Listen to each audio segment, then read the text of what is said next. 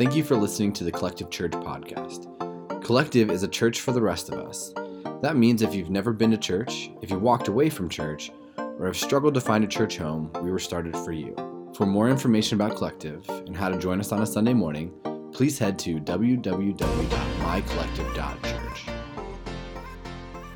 Today, before we talk about relationships, I have two quick announcements. Uh, so, last week, we actually announced that we were going to host what was called Starting Point Lunch today. And so, we essentially gave everybody one week to decide do I want to check this out? And we realized that that was a terrible idea. And so, after talking it through this week, we've decided to change the date for our next Starting Point Lunch to November 11th. And so, our goal is to give everyone a few more weeks to sign up uh, so that they can learn more about Collective. So, if you are new here, or you've been coming for a while and you have some questions, or maybe you're just ready to kind of take that next step and you don't necessarily want to do it on a car, but you want to come talk to somebody, this is a great place to be for that. And so, we'll be at Flippin' Pizza from 12 to 1.30. The food is free, the parking is free, and honestly, you should be there. If you've never been, it's a really good way just to hear a little bit more about us. And what's really cool for us is we've been able to do this for a whole year we've been able to look back at these starting points and see the people that showed up to those as the people that now you see in the lobby and, and see back in kids and, and, up here. And so if you're kind of looking for that, that's a great place to do that. It's completely free. You can sign up on the iPads in the lobby after service, or if you find it like a connection card hanging around, write your name on it, write starting point on it. You can drop it off with the first time guest card on the way out, and our team will follow up with you this week. The second thing is this. So last week, we officially added a 9 a.m. service to Collective. And we did this because we realized that we were actually running out of space at the 1030 service. And so researchers have found with church, when church is 80% full, people think it's 100% full. And so for us, if you've been to this, this 1030 service, you notice like in the parking lot, you're like, this is 100% full. And it was actually 120% full because we were pushing people out toward the baseball field. Or if you have kids and you drop them off back in the two year old classroom, you realize pretty quickly there's a lot of kids back here.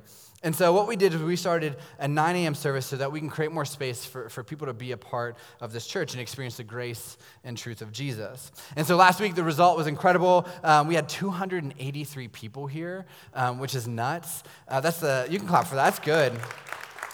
So that's actually the highest attended Sunday we've ever had that's not a holiday. Um, our birthday and Easter were bigger, but we actually had more people here last week than what we had at launch when we started this church, um, which is really cool. But one thing that we are noticing at Collective is that growth is not just happening because you all crush it when it comes to inviting people. Uh, Collective is growing because a lot of people are having babies. Um, and this is exciting. Like, we're one of those, I'm one of those people. My, my wife had the baby, I was a participant in we don't even know how to discuss that. We're just moving on. Um, so, one thing that we realized as, as people start to have kids and, and, and people check out Collective, um, what we wanted to do is create more space for, for people. And so, what we're doing starting this week is actually, during the sermon, we are actually taking that audio and we're piping it into our lobby.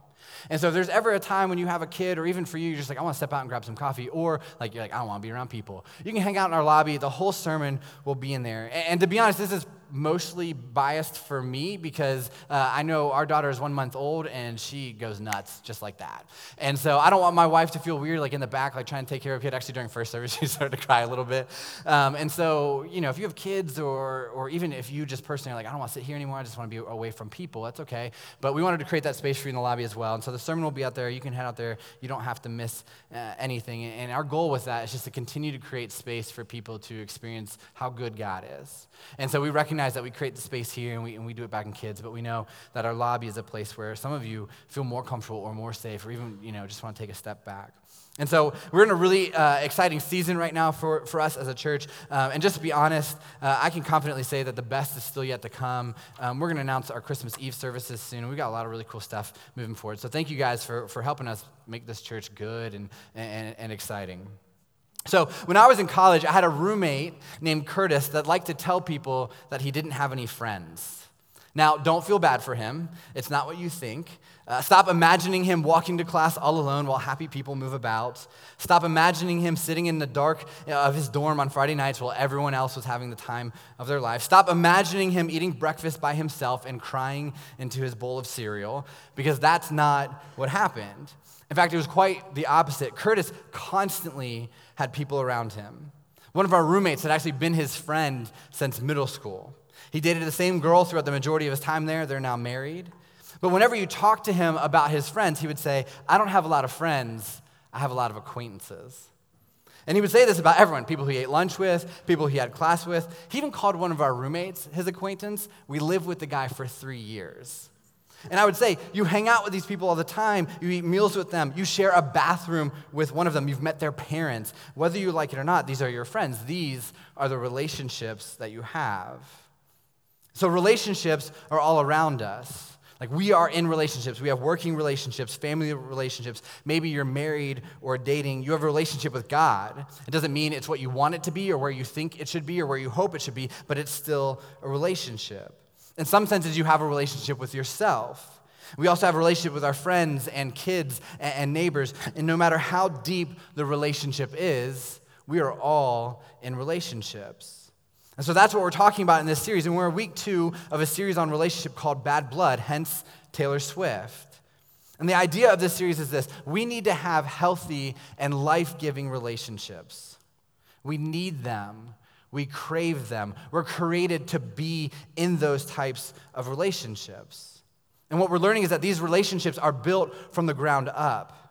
But the problem is that most of us don't know how to actually have these types of relationships because of our family or our past experiences, or even media has shown us a shallow and twisted view and a shallow and twisted way to handle people.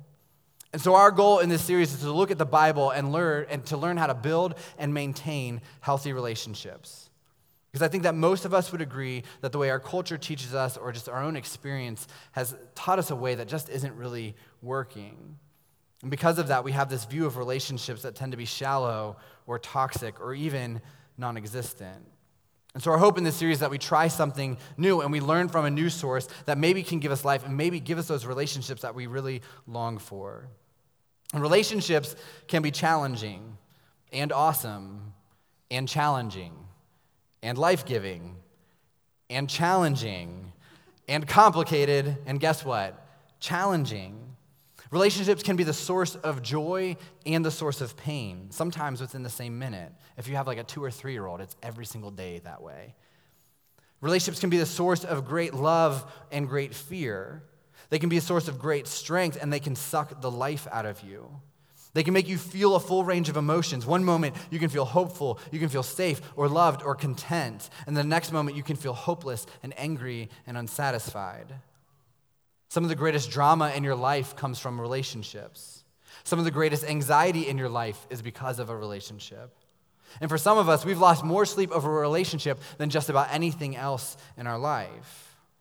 And so I want to say, if that's you, if you're one of those people that is struggling with relationships, or really you have these relationships that you realize there's no depth to this, what's the point? Why am I in this? This goal, and our goal in this series is to bring hope.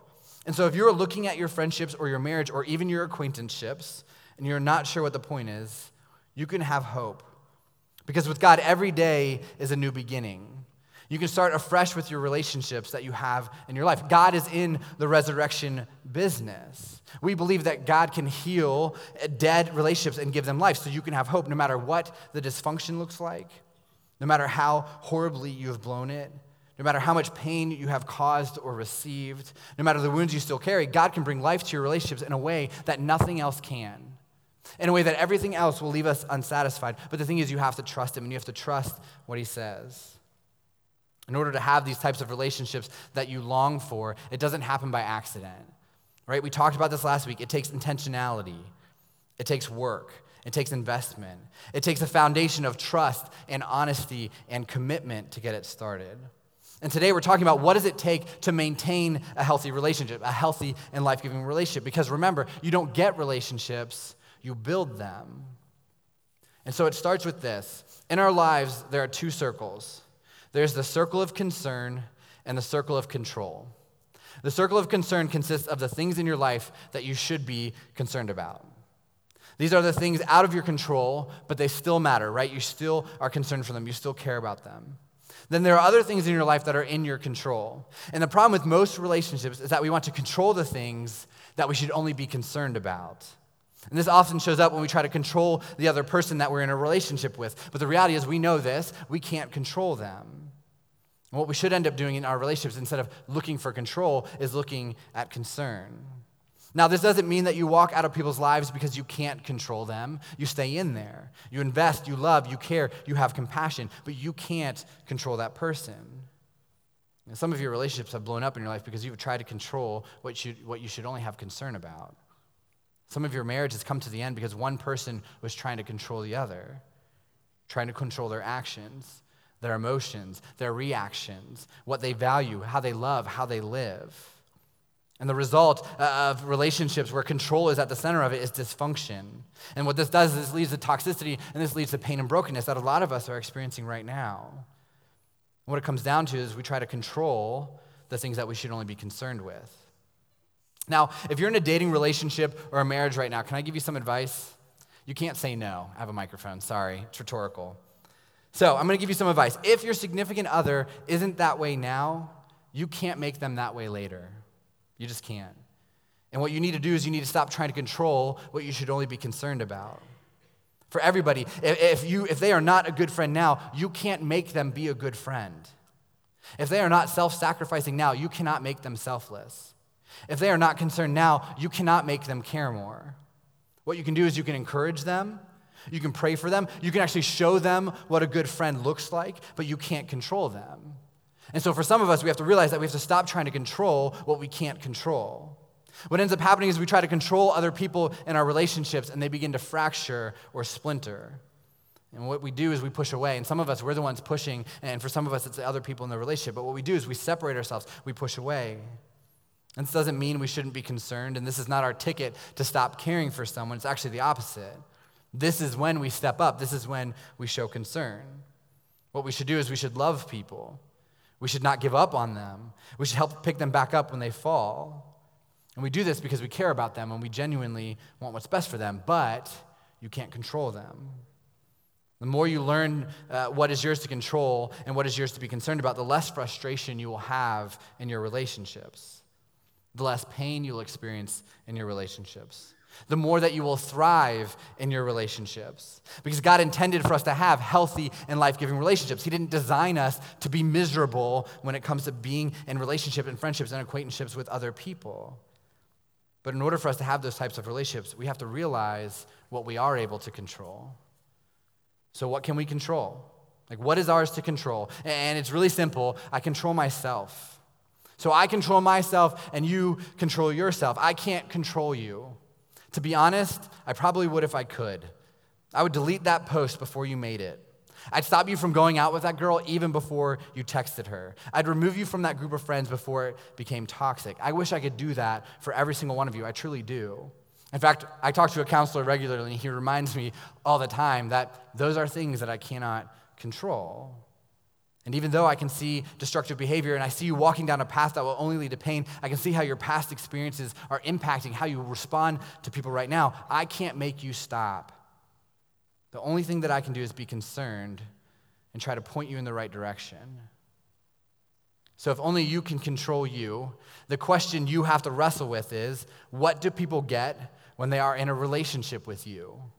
What do people get? When people who are in a relationship with you, whether it's dating or friendship or work, what do they get? What do people get when they get you? Because only you can control you. So when you walk into your office, what do people get?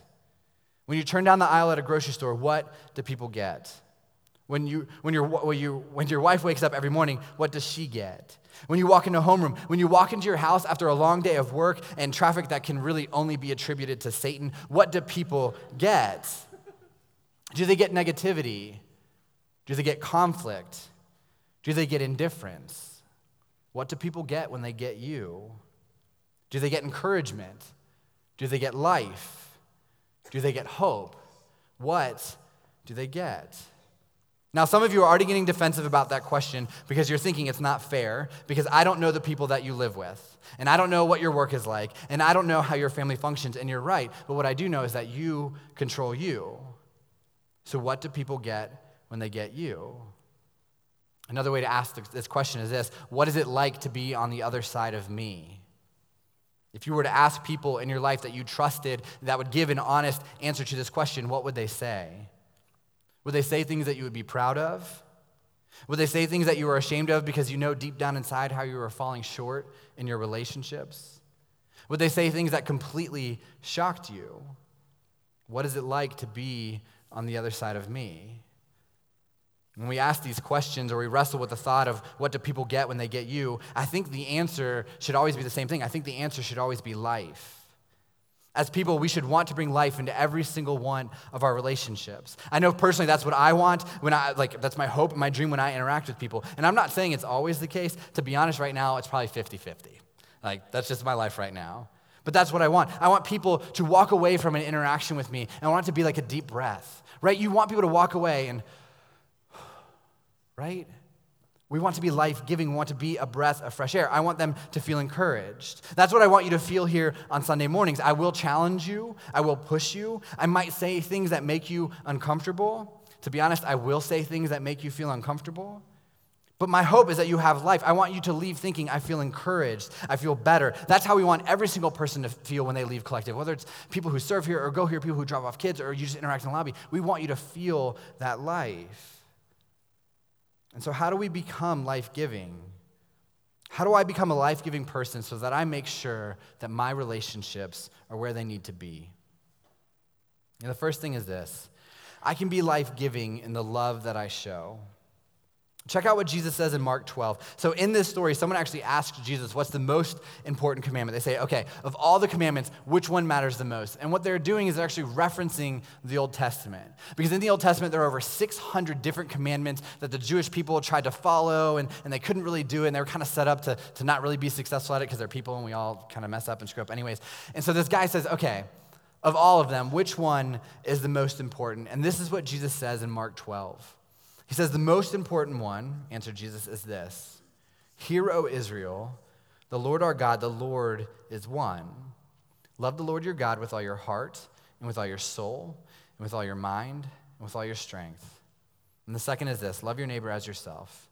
And he finishes by saying, There is no greater commandment, there's no commandment greater than these. So I can be life giving in the love that I show. And so when people interact with me, do they experience love? Now, we all have different backgrounds and we might have a different understanding of love, but the best interpreter of the Bible is the Bible. So we're going to look there for the definition. The Bible actually teaches us what love looks like in 1 Corinthians 13. This is a chapter that's called the love chapter. If you've ever been to a wedding, you've heard a lot of these things before, but they're not just about marriage. Paul actually writes this to a church of people saying, hey, this is actually how you should be all the time to all people. You know, through time, we've kind of like turned it into a marriage thing, but really it's like this is who we should be. And so 1 Corinthians 13, he writes that love is patient. And so, am I patient with people? Am I patient with my kids? Love is kind. Am I kind and gentle in the way that I interact with people? Love doesn't keep a record of wrongs. I can tell you right now that I don't do this well. This means that when you go into work, you don't bring out ammo based on something that happened last month. This means I don't continue to hold my friend hostage because of a mistake they made a year ago or 10 years ago, because love doesn't keep a record of wrong. It doesn't let the baggage of the past continue to hurt the present relationships that you have. Love doesn't find fault. It's not fault looking. Love doesn't walk in and go, I'm just waiting for you to screw up so I can point it out. Love isn't waiting for you to blow it so it can shove it back in your face. Love doesn't do that. So, do I show love in the relationships around me? And do you know what's so twisted uh, about us as people? And it seems like the people that we are closest to are the ones that we hurt the most. It's almost as if we think that because they're close to us, we kind of get a pass on loving them. But we don't get a pass on who God calls us to be. Jesus calls us to love others in the same way that we love ourselves. There are no loopholes. A lot of us think that I love them because I don't hate them, because we think that, that hate is the opposite of love, but it's not. The opposite of love is indifference. So when I'm indifferent to you, then I don't love you. You don't hate your boss, but you don't go out of your way to be patient and kind and not keep a record of wrong. When you are indifferent, you are not loving. When you are indifferent toward your spouse, you're not loving. When you're indifferent toward your friends or your kids or neighbors or toward the people around you. When you see the need or see a need that you could meet and choose not to, that's indifference. And that's not life giving. And Jesus said, Love the Lord your God with all your heart, soul, mind, and strength. And then he gives us a second commandment that's required because we can't love others without loving God first. He says, Love your neighbor as yourself. And, and when you read this, to be honest, it would totally make more sense if he says, Love your neighbors the way you love God. Right? It would actually be more spiritual. It'd probably be more theological. A lot of us would probably prefer it if it was like, all right, I'm going to love other people the way I love God because I'm not really sure about that one, right? But instead, he says, love others the way you love yourself. And the problem is that some of us can't love other people because we don't actually love ourselves. We don't love ourselves because we don't believe that we are lovable because we've never realized God's love for us.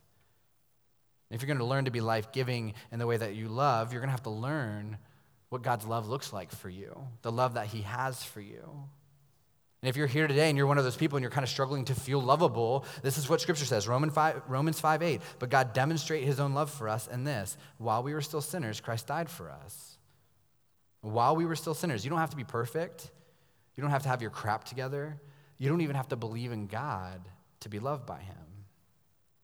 John 15, 13 says, Greater love has no one than this, to lay down one's life for one's friends. There's no greater love than the love that Jesus, Jesus gave to you when he willingly gave up his life for you. John 3:16 For God so loved the world that he gave his one and only son that whoever believes in him shall not perish but have eternal life. God's love is never ending. God's love is vast. God's love is unconditional. God's love is permanent. It's poured out for us. It comes before we love him. It stays with us when we fall short and it gives us life. And when we understand that love, that helps us love other people. Because when I was unlovely, he loved me.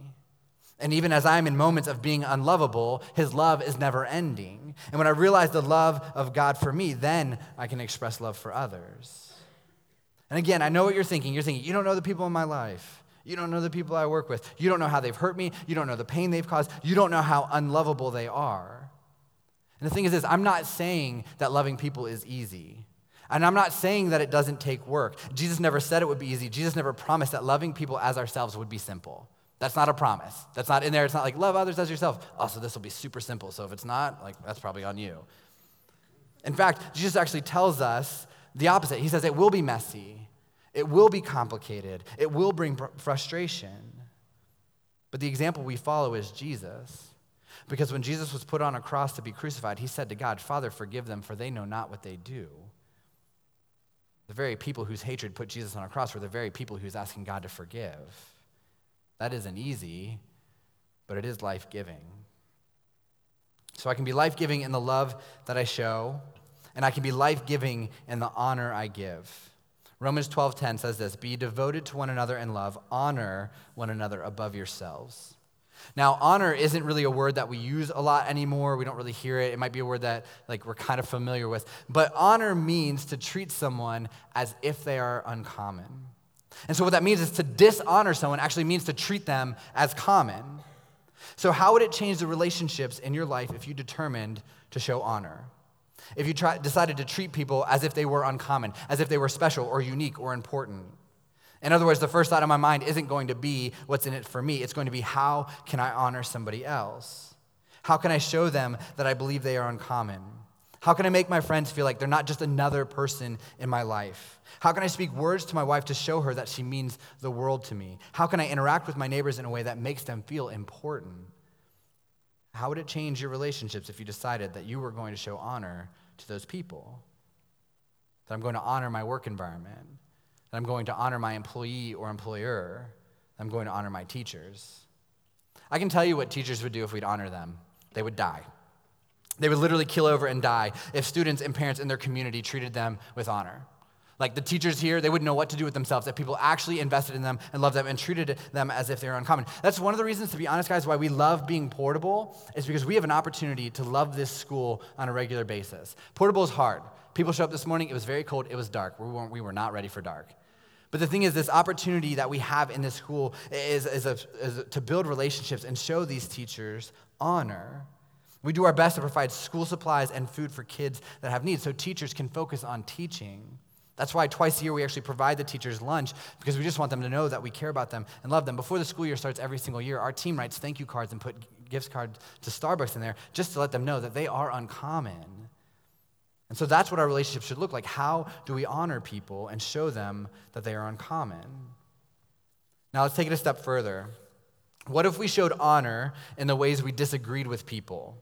So we're in a culture right now that's outraged by every little thing that happens, and then what they do is they go on Facebook and they express their outrage, right? None of you do this? Okay, good. Uh, so, but what if we decided that we we're going to honor the people that we disagree with? What if we decided we were going to show honor in how we respond to people? And again, the thought is, well, they don't deserve honor. Well, that's not the point of honor. If you think it's something that's to be deserved, you misunderstand it. Honor isn't based on someone's conduct, it's based on your character. I'm going to say that again. Honor isn't based on someone's conduct, it's based on your character. So when you dishonor, it says more about your character than it does their conduct. Now, I might not like how some people operate or what they say or how they live, but I can show honor to them because it's not based on what their actions are, what they do, what they don't say. It's based on my character. And so I want to be a person of honor. And I'll bring an atmosphere of honor into every situation I go into. I'll treat you as uncommon. I'll treat you as valuable. I will not speak down to you. I'll not run you through the mud. I will honor you because it's about my character. I choose to show honor. Now, don't you think that would change the relationships that you have? And again, I know what you're thinking. Uh, you don't know the people in my life. It doesn't matter. Honor isn't about them, it's about you. It isn't about them, it's about you. And maybe, just maybe, if we began to treat people with honor, they would actually live up to the level at which we are treating them. Maybe people are living at a low level because that's what we expect from every single person that we interact with. That's how we talk to them, that's how we treat them. So, how would our life and our relationships change if we showed honor? I can be life giving in the love that I show. I can be life giving in the honor that I give. And the third thing is this I can be life giving in the grace that I extend. 1 Peter 4:10 says this, each of you should use whatever gifts you have received to serve others as faithful stewards of God's grace in its various forms. To be honest, this is why we constantly talk about joining the team here at Collective. And I'm not even kidding. If you're on the fence about joining the team and, and, serving here on Sunday morning as we do our very best to create space for people, this should kind of push you over the edge because God has given you a gift right? God has given you a gift, and He gives this to you, every single person that's here. You might not know what it is, you might not think you have one, but it's true. Like we trust that what Scripture says is real. And so He has given you a gift, and He says you need to use that gift to serve others. He says that gift isn't for you, it's not for your own gain, but for God's gain. And what happens is when you use that gift to serve others, people see God's grace in its various forms. And so when we use the gifts God has given us to serve others, we are life giving in the grace that we show. Again, you don't know the people in my life. Seriously, we all get it. Like, you have people in your life that aren't great. And I know there are people in your life that, that are tough to deal with, and there are people in your life that you just don't want to be around, and there are people in your life that hurt you, and there are people in life that bring you down, and there are people in your life that are extra grace required, right? Have, have you heard this phrase before? The EGR, right? We, pastors have codes, we say oh, that's an EGR. And so ultimately, there are people in your life that are extra grace required. Every single one of us has those people. To be honest, if you're like, I don't have those people, it might be you. right? I know, I'm like, everyone, my life's great. Like, then it's me. But the thing is, in the life of Jesus, that's who we are. That's who we are. We are extra grace required. In the life of Jesus, that's, that's the life that we live. We're in, e, we're in EGR, but grace is given to each one of us. And that grace is what saves us, it's life giving. And so maybe we'd be more life giving in all the relationships that we had if we decided to extend grace, to extend the same grace that Jesus offered to me and everyone around me. Man, I know they don't deserve it, but I didn't either. I know they didn't earn it, but I didn't either. I know that they're not always to deal with. Well, let's be honest, I'm not always easy to deal with either. Philip Yancey said this grace is the church's greatest distinctive. It's the one thing the world cannot duplicate and the one thing it craves above all else, for only grace can bring hope and transformation to a jaded world. And so, if you want to have those relationships and if you want to have this world be less jaded, grace is the only option, it's the only answer, because it's the one thing the church has that no one else does. And so, what if we, what if we were life giving in the grace that we showed? And the bottom line is this if you want to have healthy and life giving relationships, if you want to maintain them, if you're currently in them and you're trying to figure out how do I move these relationships forward, the best way to do that and the best way to have those relationships is to imitate Jesus. Jesus is life giving in the love that he shows. Jesus is life giving in the honor that he gives. Jesus is life giving in the grace that he extends. Jesus doesn't just say that he loves us, he gives up his own life. He showed the ultimate act of love when he died on a cross to pay the debt that our sin creates. He does that so that if we choose to accept him as our leader, as our savior, as someone who came to rescue us, then we can spend eternity with him. We can receive life. And Jesus shows us honor. He treats us as if we are uncommon. He treats us as if we are unique and special and worthy. And this is definitely not based on our own conduct because we certainly don't deserve it. It's based on his character. And Jesus extends grace to us.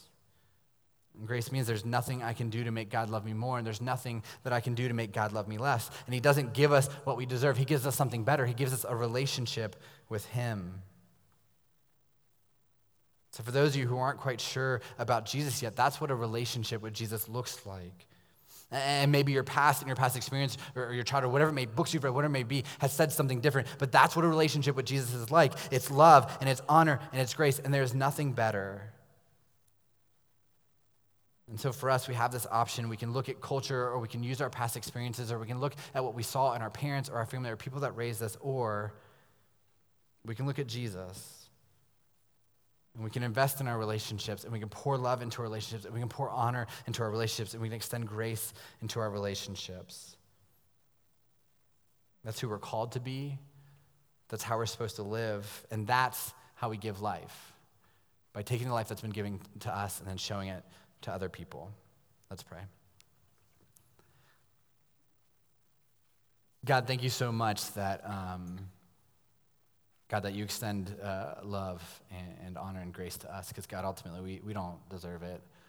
Um, and God, for some reason, you, you, you create this experience and this relationship with us that, that we can't do anything to earn it. And at the baseline, before we ever trust you or believe in you or even think that you are real, you extend all three things to us.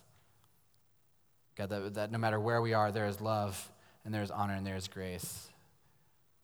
And God, I just pray as people that, that we can show that in the relationships that we have. God, we, it's not easy, and a lot of us uh, don't really want to do it. But God, ultimately, uh, I just pray that, that this room and, and, this church this week can be a group of people that show love and honor and grace to every single person that we interact with. God, ultimately, that you give us opportunities this week to show that. God, thank you for the ways that you love us and care for us, and we pray these things in your name. Amen.